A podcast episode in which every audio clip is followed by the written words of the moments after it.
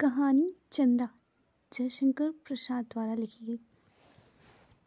चैत्र कृष्णाष्टमी का चंद्रमा, अपना उज्जवल प्रकाश चंद्रप्रभा के निर्मल जल पर डाल रहा है।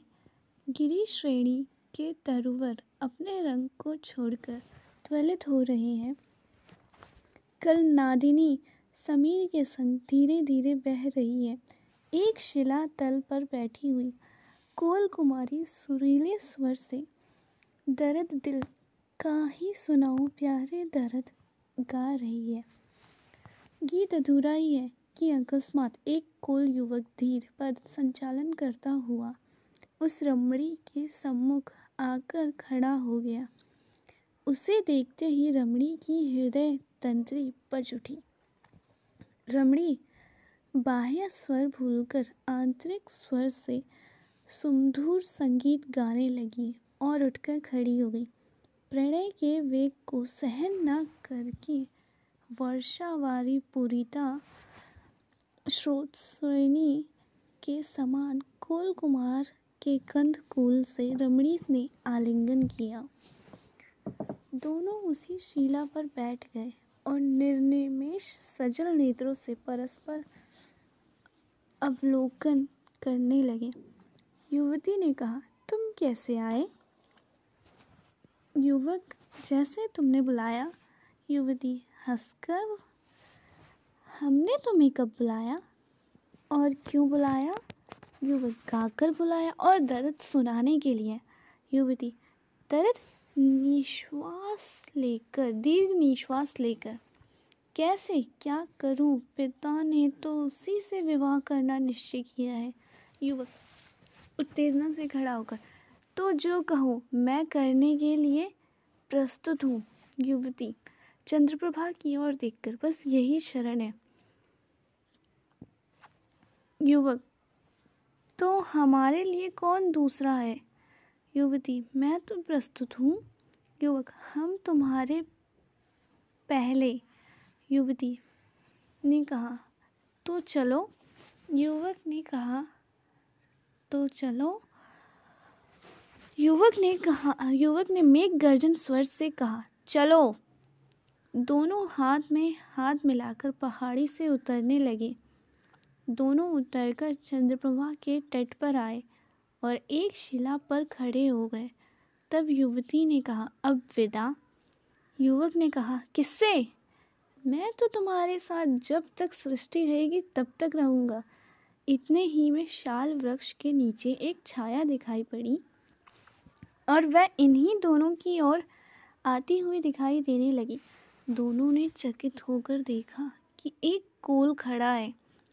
उसने गंभीर स्वर से युवती से पूछा, चंदा, तू यहाँ क्यों आई? युवती, तुम पूछने वाले कौन हो?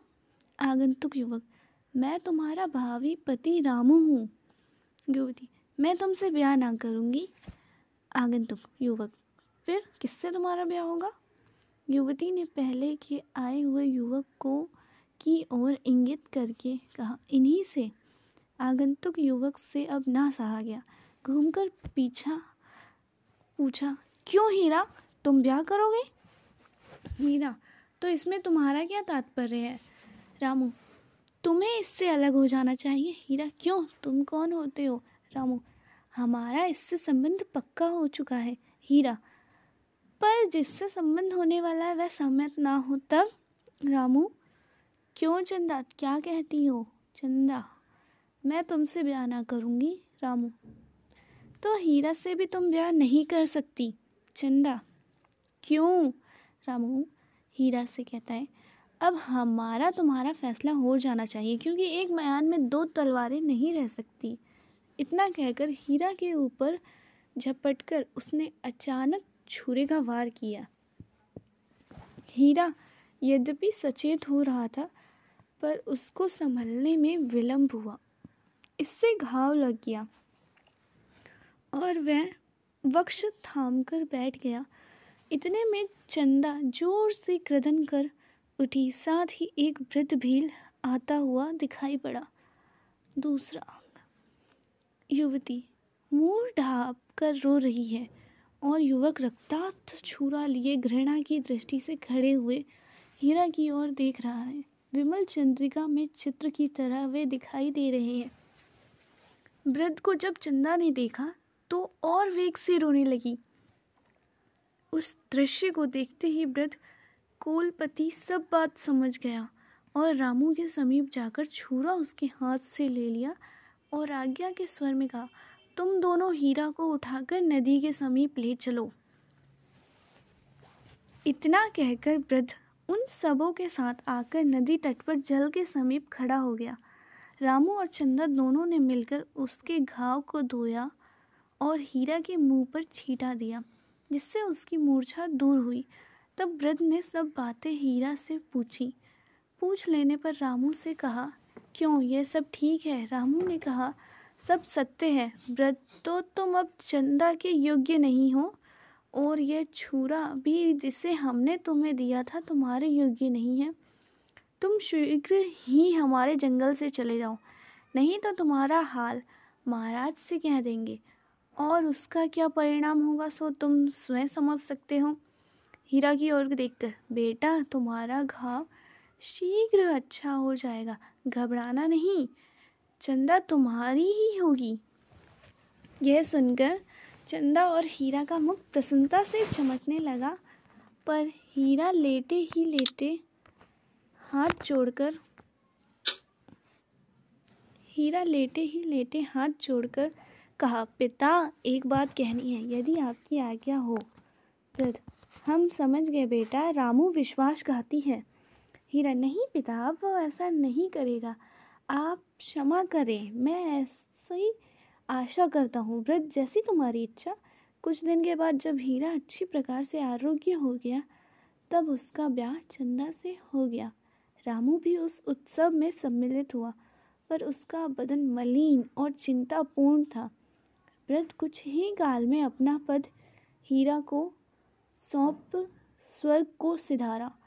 हीरा और चंदा सुख से विमल चांदनी में बैठकर पहाड़ी झरनों का कलनाथमय आनंद संगीत सुनते थे। तीसरा अंशुमाली अपनी तीक्ष्ण किरणों से वन्य देश को परितापित कर रहे हैं। मृग सिंह एक स्थान पर बैठकर छाया सुख में सुख में अपने वैर भाव को भूलकर उग रहे हैं। चंद्रप्रभा के तट पर पहाड़ी की एक गुहा में जहाँ की छतनार पेड़ों की छाया उष्ण उष्ण वायु को भी शीतल कर देती है। हीरा और चंदा बैठे हैं। हृदय के अंत विकास से उनका मुख प्रफुल्लित दिखाई पड़ता है। उन्हें वस्त्र के लिए वृक्षगण वकल देते हैं। भोजन के लिए प्याज, मेवा इत्यादि जंगली सुस्वादु फल शीतल स्वच्छंद पवन निवास के लिए गिरी गुहा, प्राकृतिक झरनों का शीतल जल, उनके सब अभावों अभावों को दूर करता है और सबल तथा स्वच्छंद बनाने में ये सब सहायता देते हैं। उन्हें किसी की अपेक्षा नहीं कर, नहीं पड़ती। अस्तु उन्हीं सब सुखों से आनंदित व्यक्तित्व चंद्रप्रभा के जल का कलनाद सुनकर अपनी हृदय वीणा को बजाते हैं। चंदा प्रिय, आज उदासीन क्यों हो? हीरा, नहीं तो मैं यह सोच रहा हूँ कि इस वन में राजा आने वाले हैं। हम लोग यद्यपि अधीन नहीं हैं तो भी उन्हें शिकार खिलाया जाता है और इसमें हम लोगों की कुछ हानि भी नहीं है। उससे, उसके प्रतिकार में हम लोगों को कुछ मिलता है, पर आजकल इस वन में जानवर दिखाई नहीं पड़ते। इसलिए सोचता हूँ कि कोई शेर या छोटा चीता भी मिल जाता तो कार्य हो जाता। चंदा, खोज किया था? हीरा हाँ आदमी तो गया है। इतने में एक कोल दौड़ता हुआ आया और कहा, राजा आ गए हैं और तहखाने में बैठे हैं। एक तेंदुआ भी दिखाई दिया है। हीरा का मुख प्रसन्नता से चमकने लगा और वह अपना कुल्हाड़ा संभालकर इस आगंतुक के साथ वहाँ पहुँचा, जहाँ शिकार का आयोजन हो चुका था। राजा साहब झंझरी में बंदूक की नाल रखे हुए ताक रहे हैं। एक ओर से बाजा बज उठा। एक चीता भागता हुआ सामने से निकला। राजा साहब ने उस पर वार किया। गोली लगी, पर चमड़े को छेदती हुई पार हो गई। इससे वह जानकर, जानवर भागकर निकल गया। अब तो राजा साहब बहुत ही दुखित हुए। हीरा को बुलाकर कहा, क्यों जी, ये जानवर नहीं मिलेगा? उस वीर कोल ने कहा, क्यों नहीं? इतना कहकर वह उसी ओर चला। झाड़ी में जहाँ वह चीता घाव से व्याकुल बैठा था वहाँ पहुंचकर उसने देखा आ, आ, देखना आरंभ किया। क्रोध से भरा हुआ चीता उस कोल युवक को देखते ही झपटा। युवक असावधानी के कारण वार ना कर सका पर दोनों हाथों से उस भयानक जंतु की गर्दन को पकड़ लिया और उसने भी इसके कंधे पर अपने दोनों पंजों को जमा दिया। दोनों में बल प्रयोग होने लगा। थोड़ी देर में दोनों ज़मीन पर लेट गए। चौथा यह बात राजा साहब को विदित हुई। उन्होंने उसकी मदद के लिए कोलो को जाने की आज्ञा की थी। रामू उस अवसर पर था। उसने सबके पहले जाने के लिए पैर बढ़ाया और चला। वहाँ जब पहुँचा तो उस दृश्य को देखकर घबरा गया और हीरा से कहा हाथ ढीला कर यह, जब यह छोड़ने लगे तब गोली मारूं। नहीं तो संभव है कि तुम्हें को लग जाए। हीरा, नहीं तुम गोली मारो। रामू, तुम छोड़ो तो मैं वार करूँ। हीरा, नहीं, यह अच्छा नहीं होगा। रामू, तुम उसे छोड़ो, मैं अभी मारता हूँ। हीरा, नहीं, तुम वार करो। रामू, वार करने से संभव है कि उछले और तुम्हारे हाथ छूट जाए तो तुमको यह तोड़ डालेगा। हीरा, नहीं, तुम मार लो। मेरा हाथ ढीला हुआ जाता है। रामू, तुम हट करते हो, मानते नहीं। इतने में हीरा का हाथ कुछ बातचीत करते करते ढीला पड़ा। वह चीता उछलकर हीरा की कमर को पकड़कर तोड़ने लगा। रामू खड़ा होकर देख रहा है और पेशाचिक आकृति उस घृणित पशु के मुख पर लक्षित हो रही है और वह हंस रहा है। हीरा टूटी हुई सांस से कहने लगा, अब भी मार ले? रामू ने कहा अब तू मर ले। तब वह भी मारा जाएगा। तूने हमारा हृदय निकाल लिया है। तूने हमारा घोर अपमान किया है। उसी का प्रतिफल है, इसे भोग। हीरा को चीता खाए डालता है, पर उसने कहा, नीच, तू जानता है कि चंदा अब तेरी होगी? कभी नहीं, तू नीच है। इस चीते से भी भयंकर जानवर है। रामू ने पेशाचिक हँसी हंसकर कहा, अब तो तेरी नहीं है। अब चाहे जिसकी हो हीरा ने टूटी हुई आवाज़ में कहा, तुझे इस विश्वासघात का फल शीघ्र मिलेगा और चंदा फिर हमसे मिलेगी। चंदा प्यारी च। इतना उसके मुख से निकला ही था कि चीते ने उसका सिर दांतों के तले दाब लिया। रामू देखकर पेशाचिक हँसी हंस रहा था।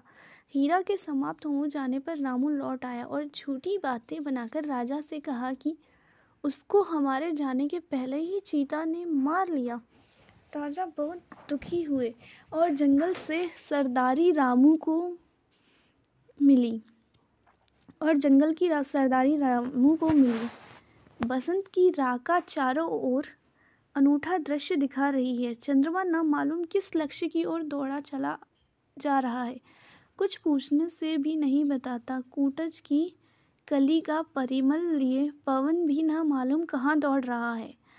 उसका भी कुछ समझ नहीं पड़ता। उसी तरह चंद्रप्रभा के तीर पर बैठी हुई कोल कुमारी का कोमल कंठ स्वर भी किस धुन में है, नहीं याद होता।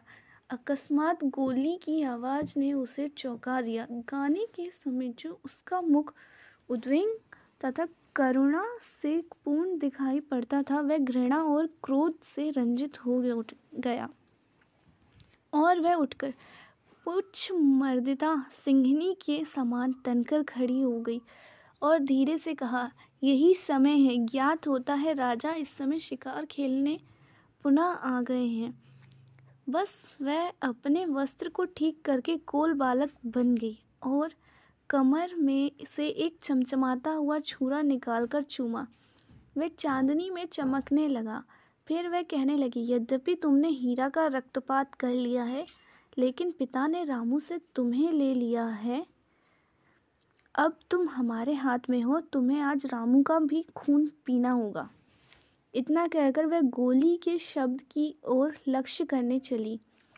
देखा कि तहखाने में राजा साहब बैठे हैं, शेर को गोली लग चुकी है और वह भाग गया है। उसका पता नहीं लग रहा रामू सरदार है, अतएव उसको खोजने के लिए आज्ञा हुई। वह शीघ्र ही सत्र सन्नद्ध हुआ। राजा ने कहा, कोई साथी लेते जाओ। पहले तो उसने अस्वीकार किया, पर जब कोल कुमार कोल युवक स्वयं साथ चलने को तैयार हुआ तो वह नहीं भी ना कर सका। और सीधे जिधर शेर गया था, उसी ओर चला। कोल बालक भी उसके पीछे है। वहाँ घाव से व्याकुल शेर चिंगाड़ चिंगाड़ रहा है। इसने जाते ही ललकारा। उसने तत्काल ही निकलकर वार किया। रामू कम साहसी नहीं था। उसने उसके खुले मुख में निर्भीक होकर बंदूक की नाल डाल दी। पर उसके जरा सा मुँह घुमा लेने से गोली चमड़ा छेद कर पार निकल गई और शेर ने क्रुद्ध होकर दांत से बंदूक की नाल दबा ली। अब दोनों एक दूसरे को ढकेलने लगे, पर गोल बालक चुपचाप खड़ा है। रामू ने कहा, मार, अब देखता क्या है, युवक? तुम इससे बहुत अच्छी तरह लड़ रहे हो। रामू, मारता क्यों नहीं है? युवक इसी तरह शायद हीरा से भी लड़ाई हुई थी। क्या तुम नहीं लड़ सकते? रामू, कौन? चंदा? तुम हो? आह! शीघ्र ही मारो, नहीं तो अब यह सबल हो रहा है।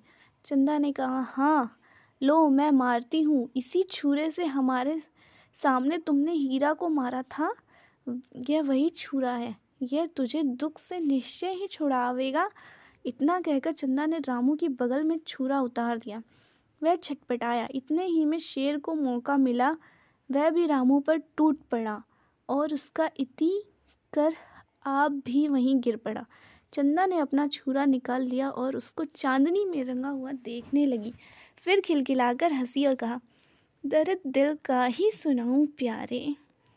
फिर हंसकर कहा, हीरा, तुम देखते होगे, पर अब तो यह छुरा ही दिल की दाह सुनेगा। इतना कहकर उस अपनी छाती में उसे भोग लिया भोग लिया और उसी जगह गिर गई और कहने लगी, हीरा, हम तुमसे तुमसे मिले ही चंद्रमा अपने मंद प्रकाश में यह सब देख रहा था।